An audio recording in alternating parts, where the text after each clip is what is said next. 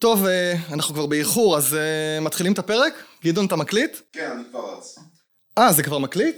נו באמת, למה לא אמרת? אמרתי לך, כנראה ריחפת. גדעון, בוא, אני לא בדיוק ריחפתי, אני לא מהמרחפים. אתה יודע, כאילו, להגיד שאני ריחפתי כשאתה לא אמרת, זה לא בדיוק סופר מקצועי.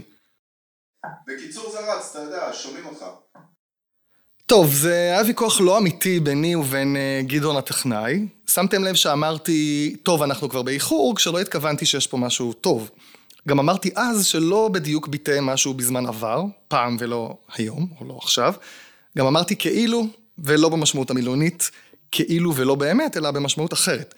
גם אמרתי לגדעון בו, כשלא התכוונתי שגדעון באמת יבוא אליי. לא הייתי רוצה להתעכל בו בסמטה אפלה.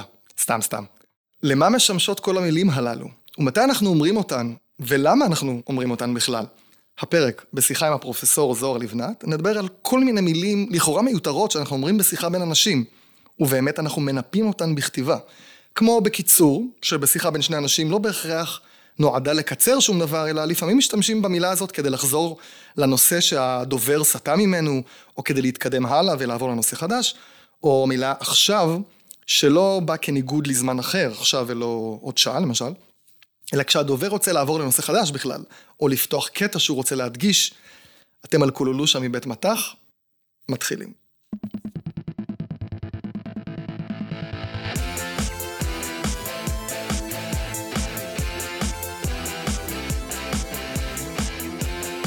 ברוכים הבאים לקולולושה, הסקט היחיד, הראשון בעולם, ככל הידוע לי, שעוסק בשפה העברית. איתנו הפרופסור זוהר לבנת, מה שלומך? מצוין, תודה רבה.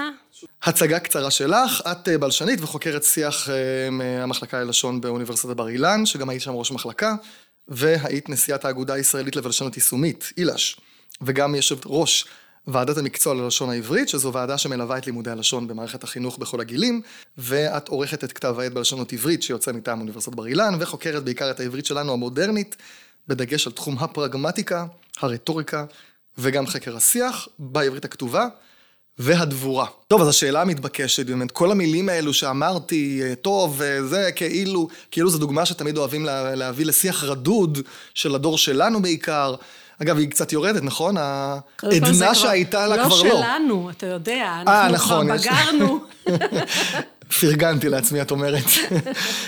פעם, אבל כאילו הזאת באמת הייתה בלי סוף, היא קצת ירדה, נכון? היא כבר לא תופסת כל כך הרבה הכאילו הזאת. אני חושבת שעדיין שומעים אותה אצל דוברים מסוימים, יש דוברים ששומעים את זה. פעם זה הייתה אבל ממש מכה. ואצלה, נכון. כאילו, כאילו. בעבר כינו את המילים האלו מילות חלל, זאת אומרת, מילה שאני דוחף כשאין לי כל כך מה להגיד, או קשרים ריקים, ואת אומרת, א', אלה לא בדיוק מילות חלל, יש להם תפקיד, ואז בואי נדבר קצת, מה, למה אומרים אותן, למען השם?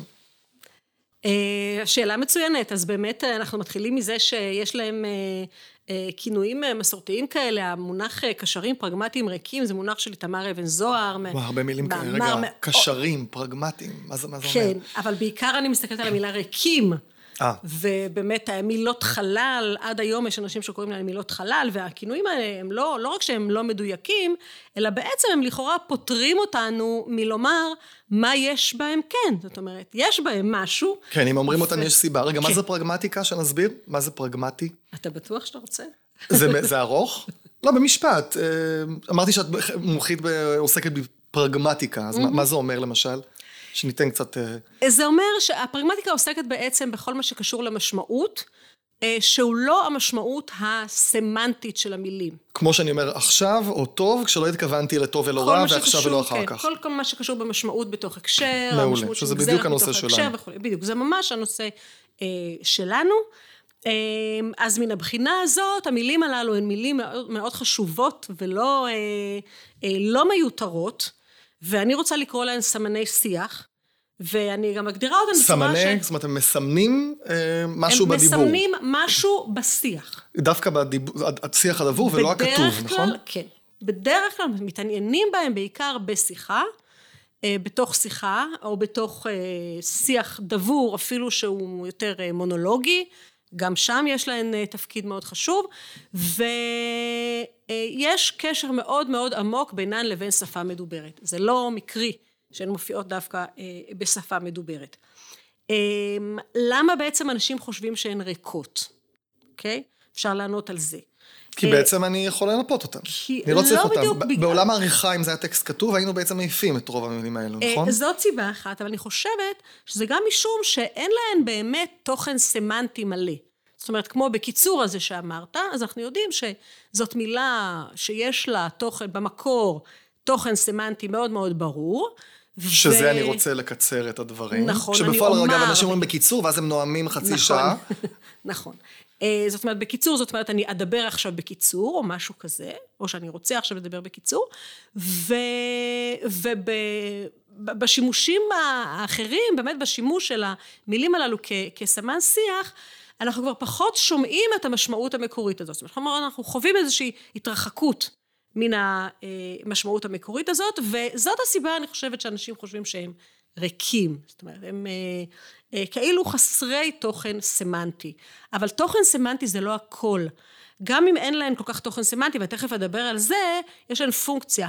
זאת אומרת, יש להן איזשהו תפקיד, בעיקר בשפה מדוברת, ואני אדגיש, אני חוקרת בין השאר גם את העברית המדוברת, והשפה המדוברת היא יצור שונה לגמרי מן השפה הכתובה.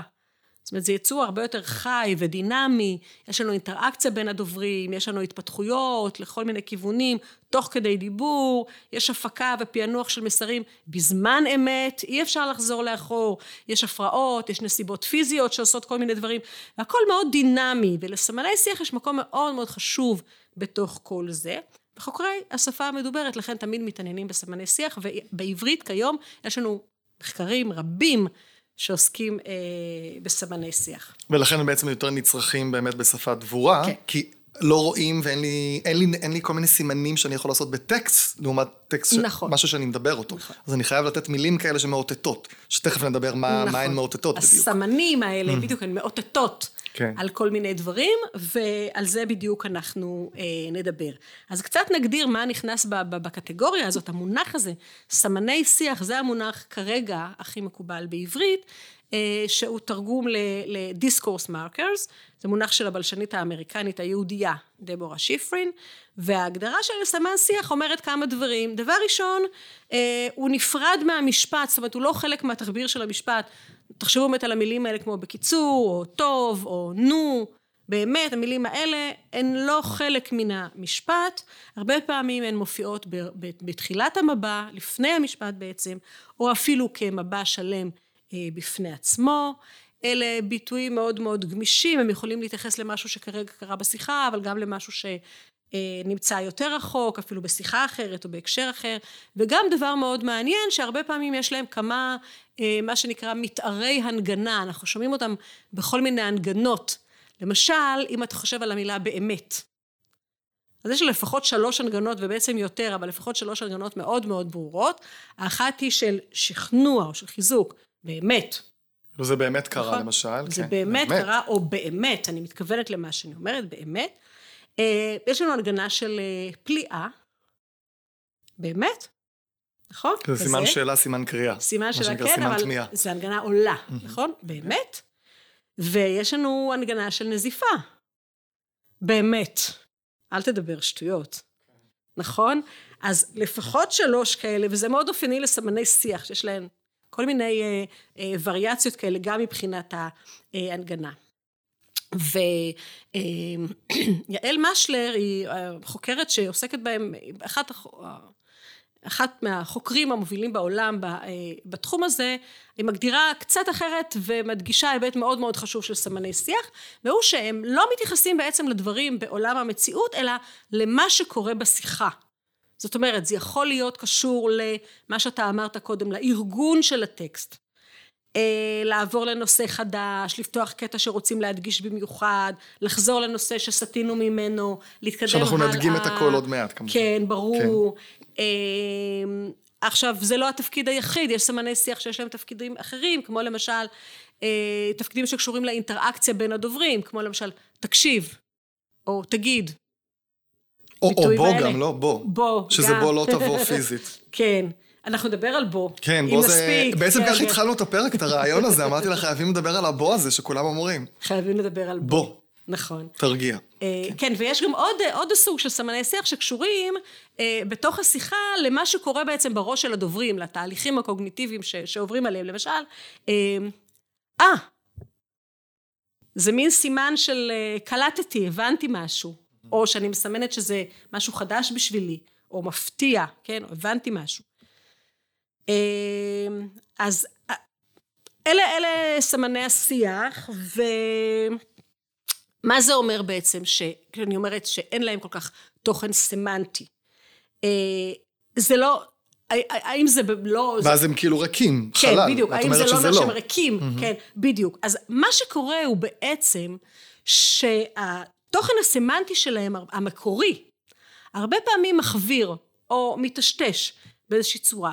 עכשיו, זה חייב לקרות, זאת אומרת, תוכן סמנטי מלא של מילה, אם רוצים שהיא תוכל לתפקד בהקשרים חדשים ובתפקידים חדשים, התוכן הסמנטי שלה חייב להתשתש. זאת אומרת, היא חייבת לקבל איזשהו אופי יותר, יותר עמום או יותר כללי, כדי שהיא תוכל למלא פונקציות חדשות, אז זה חייב לקרות. אבל התוכן הזה הוא בהרבה מאוד מקרים לא לגמרי נעלם, ויש לנו איזושהי שארית, שארית ממנו, שכן אנחנו יכולים לראות איך המילה בתפקיד החדש שלה, בכל זאת אפשר לקשור אותה אל התוכן המקורי הזה. למשל המילה טוב, כן? הרבה פעמים... לא מסמנת טוב בהכרח, משהו טוב. נכון. יש לה כמה תפקידים חשובים, תפקיד אחד מרכזי זה לפתוח, לפתוח משהו. לפתוח איזשהו, לפתוח שיחה, נגיד אנחנו נתיישב, התיישבנו עכשיו מול המיקרופון, ואתה אומר, טוב, בואי נתחיל, או טוב, ומתחיל בשאלה שלך. אז זה בעצם סימון של פתיחה של קטע חדש בשיחה. אגב, יודעים למה דווקא המילה טוב נבחרה לסמן את הפתיח הזה, ולא מילה אחרת? נגיד עכשיו, סתם דוגמה, או קדימה. גם, גם את זה אומרים. נכון. נכון, אבל למה דווקא הטוב הזה שהוא באמת? משמש. הטוב זה, זה קצת מוזר, אבל אפשר להסביר ש... זאת נקודה בשיחה שבעצם מסמנת איזשהו שינוי. לא, כאילו עד עכשיו חיכינו, והנה הגיע הזמן, והנה אז הנה השינוי. בדיוק. טוב, הגיע השינוי כזה. הנה, בדיוק. הוא הגיע השינוי, וזה שינוי שציפינו לו, זה, זה שינוי חיובי. כן. ולכן טוב, מתאימה כאן מן הבחינה הזאת. אבל זה לא תמיד כך, כי מכאן יש לנו גם שימושים שבהם דווקא אנחנו משתמשים במילה טוב, שמשהו לאו דווקא, טוב, טוב באמת. לא, לאו דווקא כשאנחנו מרוצים. איך זה ייתכן? בעצם אני חושבת שבדרך כלל היא מופיעה במבנה שאנחנו קוראים לו ויתור. ויתור זה טוב, אבל. כן? משהו, כן, אני מסכימה. כאילו טוב, טוב, אנחנו כבר באיחור נתחיל, אז זה בעצם טוב, אבל אנחנו באיחור, אז צריך להתחיל. נכון. או, אני אתן לך דוגמה כזאת, זאת אומרת, אז בעצם הרבה פעמים אנחנו מוצאים את דווקא בהקשר של אי-הסכמה, זאת אומרת, אני אומרת, טוב, אבל זה הקשר של אי-הסכמה, זה לא הקשר של הסכמה. למשל, אם מישהו אומר לי, זאת תערוכה ממש יפה, אז אני יכולה להגיד, טוב, אני כבר לא אספיק לראות אותה. שזה טוב לא טוב. אז זה טוב לא טוב, זאת אומרת, זה בעצם טוב של הסכמה, אני מסכימה שזאת תערוכה יפה, אולי, אבל אני מצטערת שאני לא אוכל לראות אותה. אז בהקשר הזה, גם אנחנו מקבלים איזשהו אה, אה, אה, קישור למשהו שהוא כן טוב, זאת אומרת, אני מקבלת את מה שהדובר האחר אומר. Mm-hmm. אה, אבל לפעמים זה ממש אירוני, מישהו מתווכח איתנו, ואנחנו נמאס לנו כבר לדבר איתו, אז לפעמים אנחנו אומרים, טוב, בסדר. כן? אז זה כאילו, כאילו איזושהי הסכמה. אז בכל זאת, עניין ההסכמה תמיד נמצא שם ברקע, באיזושהי צורה, הסכמה אמיתית, או... מזויפת. או מזויפת. תפסיק לבלבל לי במוח, אני מסכים איתך, בוא נתקדם קדימה. בדיוק, או מלאה, או חלקית, אבל איזשהו דבר, זאת אומרת, המילה התרחקה אמנם, מהמשמעות המקורית שלה, אבל יש איזושהי שארית של התוכן המקורי, שנמצאת ברקע, זה מה שחוקרי שיח חושבים בדרך כלל, על, על התהליכים האלה של יצירת סמני שיח. אלה לא מילים שלגמרי התרוקנו מהמשמעות המקורית שלהם. הדגמנו עם טוב, נדגים מה עם עוד מילה? נגיד עכשיו? כן, בוא. או אז? נכון, עכשיו ואז. עכשיו ואז אלה שני סמני שיח שקשורים לארגון של הטקסט, הן עושות סדר בטקסט, כמו שתיארתי, קוטעות אותו למקטעים הגיוניים, מסמנות מתי עוברים מנושא לנושא וכו'. עכשיו במקור, עכשיו ואז הן מילות זמן. נכון? כלומר, הן מציינות את ההשתלשלות של האירועים לאורך הזמן, או מצביעות על איזושהי נקודת זמן אה, מסוימת. אז באופן מטאפורי, שמעת את אז עכשיו? כן, שמעתי. אז זה היה טבעי, כן. נכון, של מעבר לרעיון הבא, נכון? אז באופן מטאפורי, כפי שהן מסמנות את מהלך הזמן, הן יכולות לסמן גם את ההתקדמות בשיח. וזה קיים בלשונות רבות, זאת אומרת, זה דבר מאוד מאוד רגיל, שמילות זמן הופכות להיות סמני שיח שמתייחסים לפריסה של הטקסט, לאופ... לאופן ההתקדמות של הטקסט. זה ממש תהליך אוניברסלי. כן, אגב, לאז זה גם הפך ללכן. כלומר, לא באתי בזמן, אז לא יודע, אנשים אומרים אז, לא במשמעות את אז, זמן עבר, אלא לכן. משמעות של תוצאה, אבל, תוצאה. זאת, אבל זאת משמעות שונה. עתיקה. כן, יש אז במשמעות הזאת. אני זוכר שזה לא תקין, בתקן עדיף להגיד לכן ולא להגיד אז. נכון, נכון. אגב, ילדים יש להם קטע כזה, שמספרים סיפור, וואו, כמה אז. נכון, נכון. ולאו דווקא ב... כי אם רוצים להגיד זה היה בזמן הזה כזה לכן, וכל מיני שימושים של אז, אינפלציה מטורפת של אז. כן, בוא, בוא, אז זאת מילה, באמת שומעים אותה הרבה מאוד, מאוד מאוד שכיחה, באמת... בשיח, בשיח דבור. אז בוא באמת נדבר על אז, היא מילה מעניינת מכמה סיבות. אם עכשיו יצא לך, אז בוא נדבר כן, על אז. כן, אז בוא נדבר על אז. כן. חזק. אז, זאת, זאת מילה, זאת מילה מקראית, כן? שיש לה כבר במקרא כמה וכמה משמעויות, אוקיי?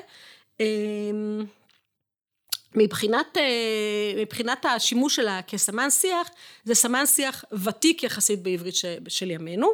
כשאני אומרת ותיק, יותר ותיק מאני חושבת עכשיו, או, או טוב, או ביטויים אחרים שאולי גם טוב, אבל אז אני יודעת שהיא מאוד מאוד ותיקה. זאת אומרת שהתחילו להשתמש בה כסמן שיח, ממש ממש הדורות הראשונים של דוברי העברית החדשה בארץ ישראל, זאת אומרת ברגע שהעברית הפכה להיות שפה מדוברת במיוחד בפי ילדים, אנחנו מוצאים את זה. איך אני יודעת את זה?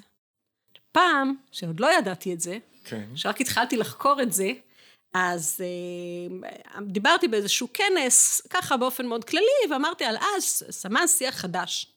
ואחרי ההרצאה ניגשה אליי אישה שנראתה בערך בגיל של ההורים שלי אז, והיא שאלה אותי, למה את אומרת חדש? אני זוכרת את זה מילדותי.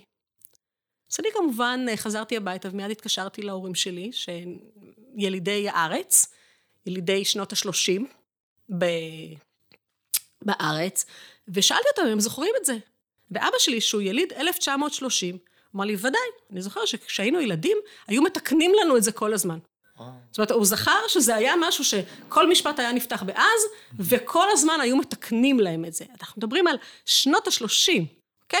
אבל אפילו לפני זה, ילדים השתמשו וזה כבר נחשב לא תקין, ואפילו לפני זה, אצל ברנר אחרי זה מצאתי, בתחילת שנות ה-עשרים, הוא כבר כותב בהומור על היהודים בארץ ישראל שמתחילים כל משפט באז.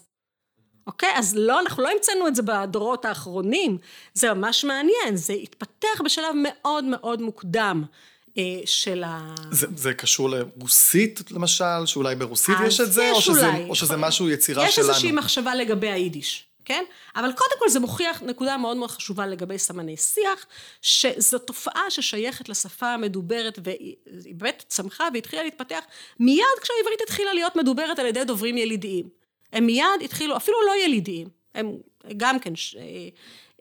השתמשו בזה, כי הדוברים זקוקים לזה. זה משהו ש... ש... שהשפה המדוברת זקוקה לו.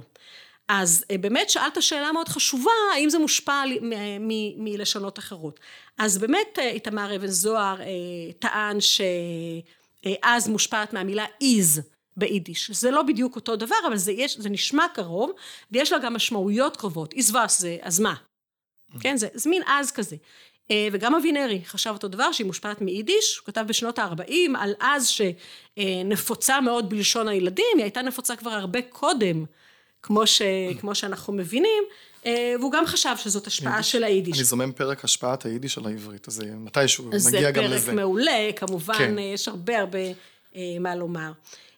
אז מה שיש לנו כאן, זאת מילה, כמו שאמרתי, מילה עברית עתיקה, מילה מקראית, שכיחה, שיש לה כל מיני משמעויות, כבר בלשון המקרא, ירעם, גם זמן, גם תנאי, גם תוצאה, גם מסקנה, אנחנו מוצאים כבר בלשון המקרא, ולאורך כל הדורות, בכל השו"תים, בכל ספרי השאלות ותשובות, שבהם אנשים כתבו בעברית, לאורך כל הדורות, מוצאים את המשמעויות האלה, של זמן ושל תנאי ושל תוצאה ושל מסקנה, שקשור לאז. אז, וזה, זה, זאת גם כתופעה מאוד מוכרת בשפות העולם, שמילות זמן מקבלות גם משמעויות של תנאי ושל סיבה ושל תוצאה, זה, זה, זה מקור ידוע, ומכאן להתפתחות של סמני שיח. אז המילה הזאת, העתיקה, קיבלה בעברית החדשה תפקידים חדשים, התפקידים האלה בחלקם אולי בהשפעת, בהשפעת היידיש, אבל אני לא חושבת שכולם, אני חושבת שחלקם הם גם תוצאה של התפתחות פנימית בתוך העברית. כי יש דברים שיכולים להתפתח בתוך העברית, כן. אנחנו לא חייבים השפעה. גם לנו מותר. כן, נכון. אז מה יכול להתפתח בתוך העברית? לפי דעתי, מה שאמרת קודם, כשאנחנו מדווחים על חילופי דברים, אז אמרתי לו, אז הוא אמר לי. וואה, זה השיר של אתי אנקרי. אז אני הקשבתי לשיר של אתי אנקרי. חבל, היו שמים את זה. לא, אני תכננתי. אבל מה? אבל אני שמעתי שזה לא, אין שם אז. רגע, אז אמרתי לו. אמרתי לו. מה הוא אמר? אה, אז אמרתי לו. אין אמרתי לו? לא, אמרתי לו, הוא אמר לי. אמר לי, בלי אז? אמרתי לו, הוא אמר לי. גם אני זכרתי. מה אמרתי לו שהוא אמר לי? אמרתי לו, נכון, אין שם אז. אני גם זכרתי שיש שם אז, אבל לא, אין שם אז. אפקט מנדלה. יש אפקט כזה, לא חשוב, כן? אבל אני אקריא לך קטע לדוגמה, אוקיי? זאת עורכת דין, שמספרת, שם מאוד משכילה, ושפה רהוטה והכל, מספרת איך קיבלה עבודה בחברה מאוד גדולה ונחשבת, ואפשר להקשיב כאן גם לאז, אבל גם יש לה, אה, כן, טוב, אה, אה, אוקיי, כאילו, הכל שומעים, אוקיי? היא אומרת, אה, התקשרתי, אמרתי שלום, אתם לא מכירים אותי, אני שמעתי שמועה שנפתחה איזה משרה, אז אמרו לי, כן, טוב, אבל צריך שבע שנות ניסיון. אז אמרתי, אה, אוקיי, אגב, כאילו, אני אולי נשמעת צעירה, אבל הניסיון שלי לא רחוק מזה. אז היא אמרה לי, מה? אז אמרתי, אני עורכת דין כבר חמש שנים, וזה, כן, אז שמענו, נכון? גם כאילו היה. אז כן, יש כאן הכל כמעט בקטע הקצר הזה, אבל אז כן, אז אמרו לי, אז אני אמרתי, אז היא אמרה, וכו' וכו', זאת אומרת, אז בעצם משרת כאן את ההתקדמות של השיח, מזרים אותו הלאה. וזאת פונקציה שנגזרת מהמשמעות של זמן, אבל גם משמעות של תוצאה, זאת אומרת, היא אמרה לי משהו, וכתוצאה מזה, אני אמרתי אה, משהו אחר. זאת אומרת, אם אני אשאל אותך... אבל אה... רגע, אם, אם אני, אם, זאת אומרת, אני מנסה להבין, אם היא תגיד, לא תשתמש באז, והיא תגיד, אה, והיא אמרה לי, ואמרתי לה, זאת אומרת, למה אני צריך את האז הזה? אם, מה יש, מה יש באז שאין בוו? והיא אמרה לי, ואמרתי לה. זאת אומרת, מה, למה, למה זקוקים לו כל כך? תראה, גם הוו, אני לא יודעת למה אתה מעדיף את וו החיבור, אבל וו החיבור יש לה עוד הרבה יותר משמעויות מאשר אז. נכון, יש ברירה, לא, אבל אז למה צריך את אז הזה? גם תוצאה. וו יכול לסמן גם תוצאה. הוא נפל ונפצע. נכון. אבל בוו זה, אני מרגיש שיש לזה יותר ניחוח עברי, והאז הזה אני מרגיש שהוא באמת, זה לא אז, זה זמן שהוא לא עבר, זה פתאום תוצא, כמו ש... בסדר, אמרת שיש לזה במקורות, אבל... תראה, אני אגיד לך מה העובדה הכי מעניינת פה בעיניי. העובדה הכי מעניינת בעיניי, שהדבר הזה הוא לא תקני כבר מאה שנה, ולא מצליחים לשרש אותו, אתה מבין מה זה אומר? זאת אומרת שככה דברים רוצים לדבר, זאת אומרת, זה מה שהם מרגישים. אבל אף אחד לא יכתוב ככה. זאת אומרת, בכתיבה איש לא יכתוב, זה נשמע מאוד מאוד נמוך. אנחנו נתקן, ברור. נשמע נמוך, אבל אני חושבת שאני למשל באופן אישי לא מדברת בלשון כל כך נמוכה, ואם תספור כמה פעמים אמרתי אז, נכון, גם אני, אומרים את האז הזה כל הזמן. בדקות האלה הקצרות שאנחנו מדברים, אז זה היה המון פעמים. כן, אז זזנו, אז מה קורה, אז מה נשמע, כל שנייה. זה כאילו מיותר, מה נשמע, למה אני אומר אז? אז איזושהי דרך לפתוח, לפתוח מבע, לעשות איזשהו שינוי, להזרים את השיח הלאה, זה משהו שאנחנו כנראה מאוד מאוד זקוקים לו. וזה קל בסך הכל להסביר כהתפתחות פנימית, כי זה, זה מתאים להקשרים של, של זמן ושל, ושל תוצאה. ו... כן. בשיחה של אותה אישה עם בריאן עבודה היה אוקיי, אבל לפני האוקיי נגיד משפט עלה עכשיו, או שזה בדיוק מה אז ואין לנו מה... לא, זה לא בדיוק עכשיו, יש לה קצת פחות פונקציות לפי דעתי, זה אני חקרתי גם כן אישית, היא בדרך כלל קשורה לחלוקה באמת של השיח למקטעים, אבל של נושאים, ממש, האדם, בדרך כלל בשיח מונולוגי, שהאדם מדבר בעצמו באופן, באופן רציף, הוא עובר מנושא לנושא בצורה כזאת, שהוא לא סתם עובר מנושא לנושא, הרבה פעמים הוא עושה גם, הוא מצליח ליצור איזושהי מין הדגשה של הנושא הבא, זאת אומרת, עכשיו מסמן שמשהו בעל ערך עומד להגיע, זה מושך את תשומת הלב, זה, זה בעצם ממקד את תשומת הלב של, של הנמען לנקודה הזאת בשיח, שאני עומד לומר משהו שיש לו, שיש לו משמעות, וגם הוא הרבה פעמים קשור ליצירה של ניגודים בתוך השיח. אני רוצה להגיד משהו על רקע, משהו מנוגד, אז אני אומרת, עכשיו, מה שקרה שם זה היה אחרת. הרבה פעמים זה קשור לפונקציה הזאת. אז אני חושבת שהיא יותר, יותר, קודם כל הרבה יותר שכיחה, כן. היא הרבה יותר ותיקה, כמו שאמרתי, עכשיו נראית לי מושפעת מנאו, אולי מאנגלית. זאת אומרת, גם באנגלית משמש את כן. כל הדברים האלה שאמרת? כן. באנגלית אנחנו רוצים... בניגוד לסמן כן, עכשיו כן. אני אומר משהו... כן, כן, כן. באנגלית יש ממש פונקציות דומות, בצרפתית יש פונקציות דומות, זאת אומרת, זה יכול להיות שזה קיים ב...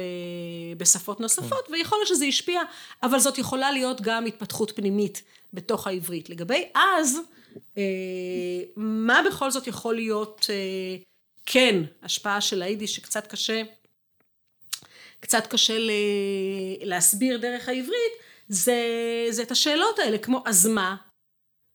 זה דגם, זה ממש דגם שהוא תרגום ישיר מיידיש מדוברת. או, אז איך היה, אז מה קרה בסוף? כל הסוג הזה של השאלות, גם ברנר, שהוא, ספחה עם ברנר, כשהוא כותב מין דיאלוגים כאלה של, של דוברי, דוברי עברית בארץ ישראל, אז יש שם המון אז מה כזה, אז... מילי, שאלות כאלה ש, שמתחילות באז. זה נראה כמו באמת משהו שקשור להשפעה של היידיש המדוברת. זה לא הגיע דרך תרגומים או משהו כזה, אלא ממש השפעה של השפה המדוברת על השפה המדוברת. ומה ש... איזושהי השפעה... אז אלה, אלה השפע, השפעות של, של לשונות זרות על מילה עברית. אבל יש לנו גם שאלות. אוקיי, כמו ששמענו בקטע עם האישה. כן, גם אצלי, אני חושבת שאני אומרת די הרבה אוקיי, אני שומעת את זה עכשיו, הייתה לי הזדמנות לשמוע בזום, כמה פעמים אני אומרת אוקיי. אגב, יש ממש מלחמה בין בסדר לאוקיי, זה כמעט, אותו בן אדם יכול, זה בערך חמישים חמישים אני חושב, אותו בן אדם יגיד פעם אוקיי, פעם בסדר, יש, אבל האוקיי תפס חזק, אגב, גם בשפות אחרות, אני שומע לפעמים סדרות, נגיד נטפליקס, בית הנייר, לא יודע, כל מיני כאלה, פתאום הם אוקיי, אני שם לב שבהמון המון שפות, האוקיי נכנס כמעט לכל שפה. מי שרוצה, אני חושבת, אני גם התרשמתי ככה, מי שמדבר הרבה על ההשפעה של האנגלית, על העברית המדוברת, כדאי שיקשיב קצת לסדרות כאלה שבאות מנורווגיה, מסקנדינביה, מכל מיני מקומות, כמה הרבה שאלה של אנגלית יש בתוך השפות האלה, יותר אפילו מאשר בעברית, אני חושבת. זה מאוד מאוד בולט, זה ממש, ממש מאלף לשמוע את זה. צרת רבים. כן. נכון, אז יש שאלות, אני חושבת שהשאלה הכי מעניינת בעברית היא נו. שזה רוסית. כן, זאת מילה. בפרק השפעת העברית על הרוסית, דיברתי על נו הזה עם דוקטור קרן דובונוב, והיא דיברה על כל ההגוונים, הווריאציות של נו. כלומר, כל המשמעויות האלה ככה היא אמרה, הכל בא מרוסית. כן, הרבה בא מרוסית, זה ברור, אתה רוצה שאני קצת אגיד ככה, בקיצור... מה רואים חוקרי שיח, כמו יעל משלר עבדה על זה, יחד עם גונן, דוריה כהן, הבאה של זירוז, כמובן, כן, עידוד לעשות משהו, נו, תסיים כבר לאכול, או נו, מתי אתה מגיע, אנחנו תופסים את זה לפעמים כמשהו שהוא מביע חוסר סבלנות, קצת לא מנומס, בהקשר של שיחה, זה עידוד של בין השיח להמשיך לדבר, כמו נו, אני מקשיבה, כן, אתה יכול... להמשיך. אז פה זה זירוז, אבל גם אנחנו מבינים את זה כמשהו שקשור למעורבות בשיח והבעה של התעניינות. זאת אומרת, הרבה פעמים יש בעברית דיון, דיון על העברית בהקשר הזה של איזה מין דפוסי שיח יש לנו, לא מנומסים כאלה, ואנחנו מדברים ביחד, ואנחנו נכנסים זה לדברי זה, אז אחת ההסתכלות, אפשר להסתכל על זה כמשהו לא מנומס, אבל הרבה פעמים מדברים על זה, ואני חושבת בצדק גמור, כמשהו שמציין את המעורבות שלנו בשיחה. זאת אומרת, אנחנו מפגינים מעורבות על ידי זה שאנחנו דוחקים במישהו להתקדם, כי אני רוצה לשמוע, אני אומרת לך, נו, תמשיך, זאת אומרת, אני רוצה לשמוע, זאת לא הבאה של חוסר סבלנות, קצת חוסר סבלנות, כן. אבל כאילו תגיע לעיקר. אבל תגיע לעיקר, כי זה מעניין אותי, זאת אומרת, אני מפגינה בעצם גם את העניין שלי בשיחה. יש נו שהוא מתן רשות לביצוע של פעולה, למשל, אני יכולה להגיד, אני יכולה לשאול משהו, תענה לי, נו. כן. נכון? זה כמו, אתה נותן לי רשות להמשיך. אבל זה טיפה רשות של חוסר סבלנות, זה נו. כאילו, ברור שכן, או משהו כזה, מה את שואלת, או טיפה כזה, יש בזה משהו כזה. כן, כן. ונו של השלמה, נו, מה אפשר לעשות? משהו כזה גם יש לנו. כן. ויש לנו גם את הצורות הנוסעות. משהו פולני קצת. משהו פולני כזה, נו, בדיוק. נכון. ויש לנו כמובן את הצורות של ההכפלה, נו נו, זה למשל משהו, שזה ביטוי של תמיהה כזה, או הסתייגות, או פליאה, נו נו, מסתכלים. כן. זה, לא שומעים את זה. מי שישמע קצת. זה כזה, מי שישמע, נו נו. נכון. כן. אז כבר לא שומעים את זה כל כך הרבה. כן. כי זאת פונקציה שבאמת הגיעה באמת כנראה מיידיש או מרוסית, אבל היא לא שרדה בעברית. שומעים את זה אצל אנשים מבוגרים יחסית, שבאים מהתפוצות האלה, אבל כבר לא שומעים את זה כל כך הרבה. ויש לנו גם כמובן נו נו נו, הביטוי הזה של, של, של הנזיפה. כעס כזה, נזיפה. אוקיי? אז זה על נו, אתה רצית שנדבר על בו. בו, או, וואי. בו זה כבש. תראה. אפילו אומרים רק בו. נכון. כאילו כזה, עוצרים, לא בו, אל תבלבל לי את המוח, אלא בו. זה נהיה נקודה ו... נכון. יש כאן המון, יש לא מעט מחקרים על, על בו, אז מכל מיני, בכל מיני גישות ומכל מיני כיוונים, אם אתה רוצה, אני אנסה לתאר איזשהו, איזשהו תהליך שנראה לי שקרה ל, ל, למילה הזאת, זאת אומרת, מאיפה היא באה?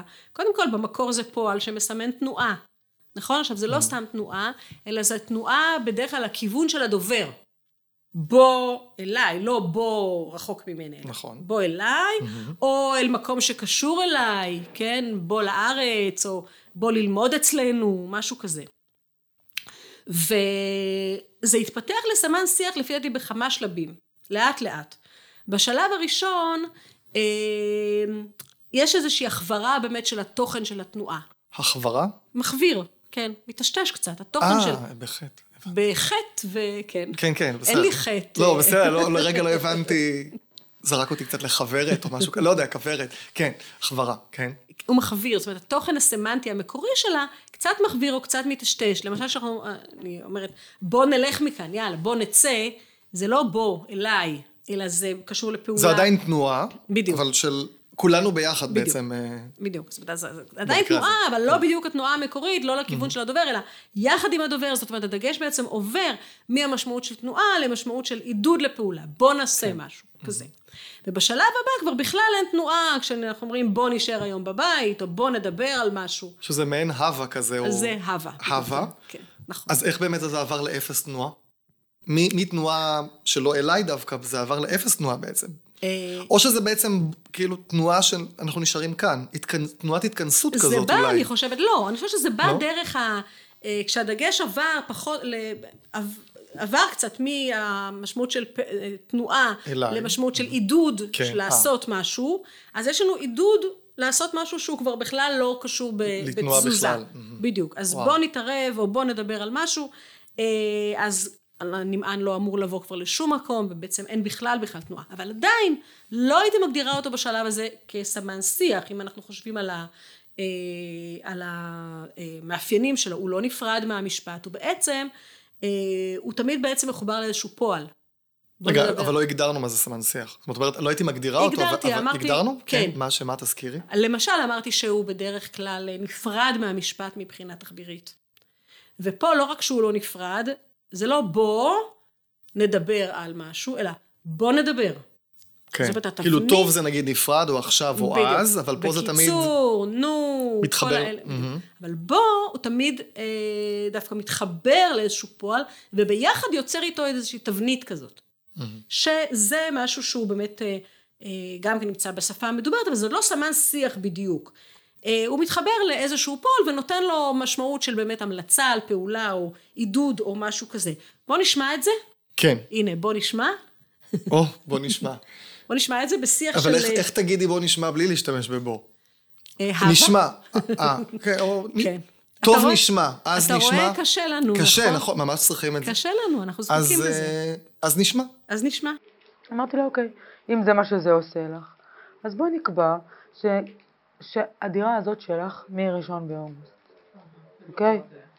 כשאני חוזרת, אני מבינה שאני לא חוזרת לדירה הזאת. אני אמרתי לה, גם אין לי בעיה להסכים איתך על זה, למרות שאולי הייתי רוצה אותה, בגלל שאני בכלל, בתוכנית המקורית תכננתי חודש מראש, להודיע להם שאני עוזבת.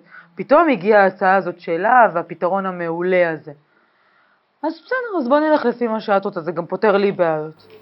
טוב, יש פה בואי נקבע, אבל יש לנו גם אזים, אז בסדר, אז בואי. נכון, יש אז ויש אוקיי, ויש עוד המון דברים אחרים, אבל אם נתרכז רגע בבואי באמת, אז היא אומרת, אם זה מה שזה עושה, אז בואי נקבע שהדירה הזאת שלך מהראשון באוגוסט, או אז בואי, אז בסדר, אז בואי נלך לפי מה שאת רוצה. זאת אומרת, אנחנו שומעים שיש כאן באמת איזשהו הקשר שהוא אינטראקטיבי של מסע ומתן, איזשהו דיון בין שתי המשתתפות, ואלה בעצם הצעות לפעולה משותפת. נכון?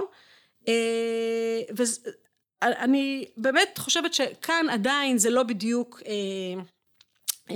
סמן שיח, ויש עוד תבנית מעניינת של בו יחד עם פועל בגוף ראשון. זה לא בואי נלך בגוף ראשון יחיד, יש גם בואי אני אסביר לך, בואי אני אגיד לך, שזו תבנית שיש לה פונקציה קצת אחרת, היא משמשת להעלאת הסמכות של הדובר בתור מישהו שיודע, בוא אני אסביר לך, בוא אני אגיד לך. אז... אה, מעניין. נכון, יש בזה את הממד הזה של היודע כל כזה, אני אסביר לך מה... וזה מתקשר אולי קצת לבוא, המזלזל הזה. אז בוא אני אסביר לך. אז עד כאן אני חושבת, כל זה שלב מאוד מאוד ראשוני של תחילת ההתשתשות הזאת של המשמעות המקורית. רגע, תני לי עוד להפנים את הבוא הזה, אני עוד בהורות ממנו. כי באמת פתרת לי, זה יטריד אותי הרבה זמן, את הבוא הזה, שאומר אפילו בוא. כאילו, אל תבלבל את המוח, אני יודע, ולא אתה. וואו, מעניין. יש שם משהו שקשור באמת לאיזושהי הבאה של הבדלים בין הדוברים, מבחינת או מבחינת הידע שלהם, או מבחינת היכולת שלהם להבין, או משהו כזה, בוא אתה, תכף נגיע לבוא. זה ממש בסוף, זה השלב האחרון, הבוא הבודד הזה. אבל בינתיים אנחנו באמת בדברים כמו, בוא אני אגיד לך, או בואי נקבע, או משהו כזה, זה השלב הראשון. בשלב השני, יש לנו משהו כמו בונה, בונה, בונה, בונה, לא ידעתי את זה. נכון? פה, למה אני אומרת שזה עוד שלב?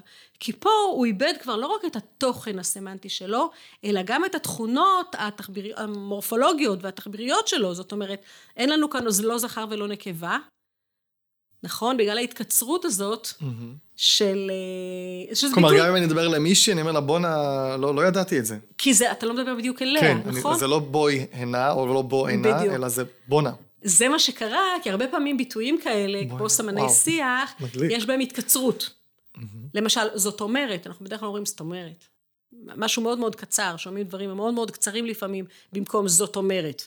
אז התקצרות זה אחד הדברים שקוראים למילים בתהליך הזה. אז כאן יש איזושהי התקצרות, ובהתקצרות נשלו, נשלה העברה אחת או שתיים, זה גם ההנה, ההה של הנה, אבל גם הבוא, בואי, אנחנו כבר לא יודעים, זאת אומרת, בעצם הלך לאיבוד ההבדל הזה בין זכר לנקבה, וככה קיבלנו איזשהו ביטוי שהוא יכול להיות לגמרי אה, כללי, לא מכוון באופן ספציפי למישהו מסוים. כן, גם ברבים, בונה, אתם לא מבינים. נכון. זאת אומרת, זה כבר בדיוק. לא בוהנה, אלא וואו, לא חשבתי בדיוק. על זה. כן, אז, אז אלה תהליכים שלאט לאט אתה רואה שזה התגבשות, התגבשות של איזשהו דבר חדש, את זה אני כבר כן הייתי מגדירה כסמן שיח, כי זה תמיד נפרד, כן, זה בונה פסיק כזה. זה תמיד כאילו. פסיק, זאת אומרת, יחידת, טוב, פסיק, דיוק, יחידת אינטונציה נפרדת, mm-hmm. נכון? או שזה מופיע לבד, או שזה מופיע בתחילת מבע, זה ממש משמש כאן כסמן שיח. ובשלב השלישי, בו כבר מופיע לבד, באמת, במשמעות, טוב, עזוב, אתה, אתה יודע שאני צודקת, נכון? בוא, בוא. כן. זה לא מדויק מה שאמרת, בוא. Mm-hmm. הזלזול הזה. ויש עוד תבנית מאוד מעניינת עם בו, שרון קוזר כתב עליה, בא יחד עם, עם עוד פועל, למשל, בא ואומר. אני בא ואומר כך וכך, ושיש לזה תמיד איזושהי העצמה של הפעולה, והרבה פעמים זאת פעולה שהיא מוצגת כמשהו מפתיע, לא מתאים, מנוגד לציפיות, אני אדגים לך את זה, באמצעות קטע, שזאת הקלטה מהרדיו, ששם הדובר מדבר על הרעיון של למנות ועדה קרואה למועצת בית ג'אן. בסדר? והוא דוחה את הרעיון הזה, לא מקבל את הרעיון הזה, והוא אומר ככה, היום זה בלתי מתקבל על הדעת שאנחנו נסכים לאדם מחוץ לכפר, שיבוא וינהל לנו את העניינים. לא מדובר בעניין של כבוד, אנחנו לא בממשל צבאי, שבאים ושמים מושל. אז הוא אומר פעם אחת, אדם, מחוץ לכפר יבוא וינהל, זה לא מתקבל על הדעת. היבוא וינהל בעצם מדגיש את העובדה שאני דוחה את הרעיון הזה, זה לא, לא משהו שיכול לקרות, זה לא הגיוני. ואחר כך הוא אומר, אנחנו לא בממשל צבאי שבאים ושמים מושל. כן, זה משהו שאנחנו לא יכולים לקבל, כי אנחנו לא בממשל צבאי, זאת אומרת... אבל, אבל כאן באמת יש את המובן גם של באים פיזית, כלומר, הוא יבוא ואז הוא ימשול, זאת אומרת, יש איזה משהו של יבוא פיזי. יבוא וינהל, אולי, כן, אבל זה ו... לא...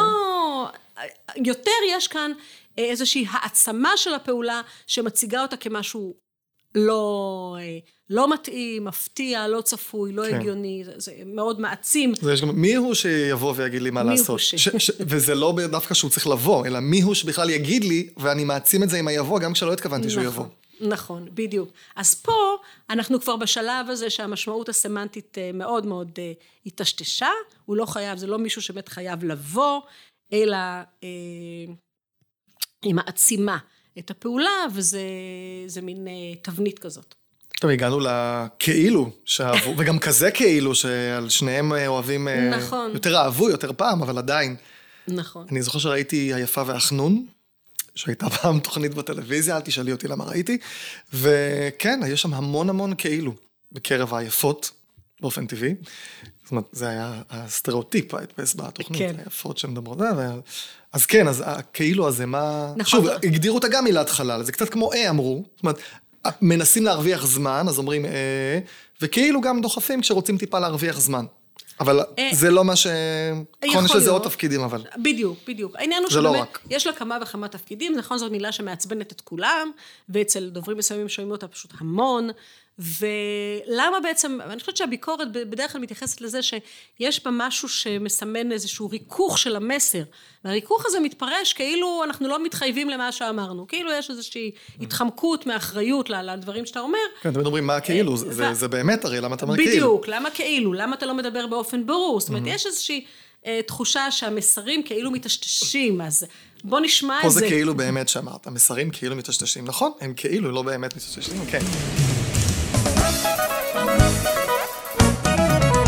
אתה כזה כזה, שמדבר כזה, זורק את המילים קצת בשיפוע, אוהב להתפנק, שונא להתחלק, קשה לי להבין אותך, בלי כאילו וכזה, דבר אליי ברור, אם לך הכל מותר, אז למה לי אסור? איפה הכבוד? איפה השוויון? שוביניסט כמוך קשה לי להבין אותך, דבר אליי ברור, זאת אומרת, בלי כאילו וכזה, דבר אליי ברור. אז זה מתקשר לרעיון הזה, שבאמת על התחושה הזאת, שכזה וכאילו מטשטשים את המסר. אתה לא אומר בדיוק בעצם את מה שאתה רוצה לומר. אז אם נדבר רגע על כאילו, כסמן שיח, אז קודם כל חשוב לומר שלא בכל התפקידים שלו הוא סמן שיח, לא בכל השימושים שלו. יש לו קודם כל משמעות מקורית, שהיא עדיין משמשת אותנו, משמעות תקנית לגמרי, של השוואה או דמיון שהם לא אמיתיים. למשל, אני אומרת, אתה מתנהג כאילו כבר קיבלת את התפקיד, אבל אתה עוד לא קיבלת את התפקיד. אז, זה, אז זאת המשמעות המקורית. בלשון הדיבור, אז באמת יש גם המשמעות הזאת של ריכוך, ש, שתיארנו, אבל לפי הבדיקה של יעל משלר שכתבה על זה, הכי שכיח, הוא בתפקיד של סמן שיח, שקשור בעצם לניסוח מחדש, או לתיקון עצמי, שאתה מתקן את עצמך, שדבר שהוא מאוד מאוד שכיח בשפה המדוברת, כי אתה מדבר הרי ללא תכנון. כן, אתה חושב תוך כדי, ואתה בונה את המשפטים. בדיוק, אז אנחנו הרבה פעמים באמת מתקנים, והנה בקטע שמוקלט בקורפוס שלה, יש נניח קטע כזה, שהדובר אומר, הצלחתי להגיע עד לטרקטור, לסגור לו את ה... כאילו לכבות לו את המנוע. אז היא רצתה להגיד, הוא מתחיל בלסגור. היא תקנה את עצמה במקום לסגור, לחבות את המנוע. כן. אז בעצם כאילו מסמן את הפעולה הזאת של התיקון ושל הניסוח מחדש, ובאמת זה תפקיד מאוד מאוד חשוב, ואנחנו לא יכולים בעצם, אין טעם לדעתי להתנגד לכאילו בתפקיד הזה. אז זו גם האמירה מאוד... בשיח דבור. כלומר, בעריכה היא תורכת את זה, אני מניח. ברור, ברור, אבל אני חיה בשני עולמות שונים. מחקר של השפה המדוברת, וכל מה שאני עושה גם בכתיבה של עצמי, וגם בעריכה שלי. לא נמצא אצלך כאילו, כאלו, ועכשיו וטובים כאלו. כי אני רואה את שני הדברים האלה כשתי מערכות לגמרי שונות, שיש להן תפקידים שונים. תפקידים שונים, השפה המדוברת, יש לה תפקיד, זה לא איזו גרסה עלובה של השפה. יש לה תפקיד, זה, זה, זאת הדרך שבה אנחנו מתקשרים בני אדם, ובתוך הפעילות הזאת של לתקשר עם בני אדם, אנחנו זקוקים לכל מיני דברים, ואנחנו רואים שסמני שיח זה אחד הדברים שהדוברים זקוקים להם באופן, כשהם מדברים באופן ספונטני, ומה שמעניין, שבניגוד של למה שנראה לאנשים שהם לא חוקרים את הנושא הזה, שכאילו שם הכל מותר, המילים האלה מופיעות בלי שום סדר, בלי שום היגיון, בכל מיני הקשרים, כשאנחנו עושים עבודה מדעית, אז אנחנו רואים שאפשר בהחלט, בהחלט להגדיר את הפונקציות שלהם, בצורה מאוד ברורה, ולספור כמה יש כאלה. זה לא ריק, וזה לא חלל כל כך, אלא יש סיבות. בדיוק, ואיך פונקציה מסוימת התפתחה מפונקציה אחרת. כל הדברים האלה, ברגע שהם ניתנים לתיאור מדעי, אז זה נושא לגמרי לגיטימי ל... למחקר. וזאת בעצם, זה בעצם משקף הרבה לדעתי את ה... את החיות ואת הדינמיות של השפה המדוברת. אני זומם גם פרק בנפרד על... בכלל על השפה המדוברת. כל ה... כאילו כללים ש... הנה, כאילו. כאילו הכללים שלה, או באמת הכללים שלה זה, אבל בהזדמנות אחרת. טוב, היה פרק מרתק. דיברנו על טוב, הנה, יצא לי טוב, האמת טבעי, לא תכננתי את זה. כאילו זה, עכשיו בעצם באתי לסמן שסיימנו, נכון? נכון. ואני מסכם. בדיוק. באיזושהי צורה, הנה, תורה למדתי. עוד על המילים האלו וכו', אני אוסיף הרחבות באתר לשוניאדה, את כתבת את המאמר סמני השיח בעברית של ימינו, מבט סינכרוני ודיאכרוני, וגם על המאמר עכשיו כסמן שיח, סגמנטציה והבלטת ערך, ויש עוד מאמרים, אני אוסיף קישורים באתר לשוניאדה. אז תודה רבה. תודה לך. על הזמן, ובאמת, דברים כל כך מרתקים, אין סוף דברים מרתקים בעולם הלשון, זה כל כך כיף. עוד הרחבות אפשר, כאמור באתר לשון ידה, תחפשו קולולושה בפייסבוק, יש לנו קבוצה, אפשר לדבר על הפרק, לשאול בכלל שאלות בענייני לשון. אני רם נתניהו מאולפן מטח, המרכז הטכנולוגיה החינוכית, תודה רבה לגדעון פרידמן, הטכנאי והעורך של הפרק, נתראה בפרק הבא.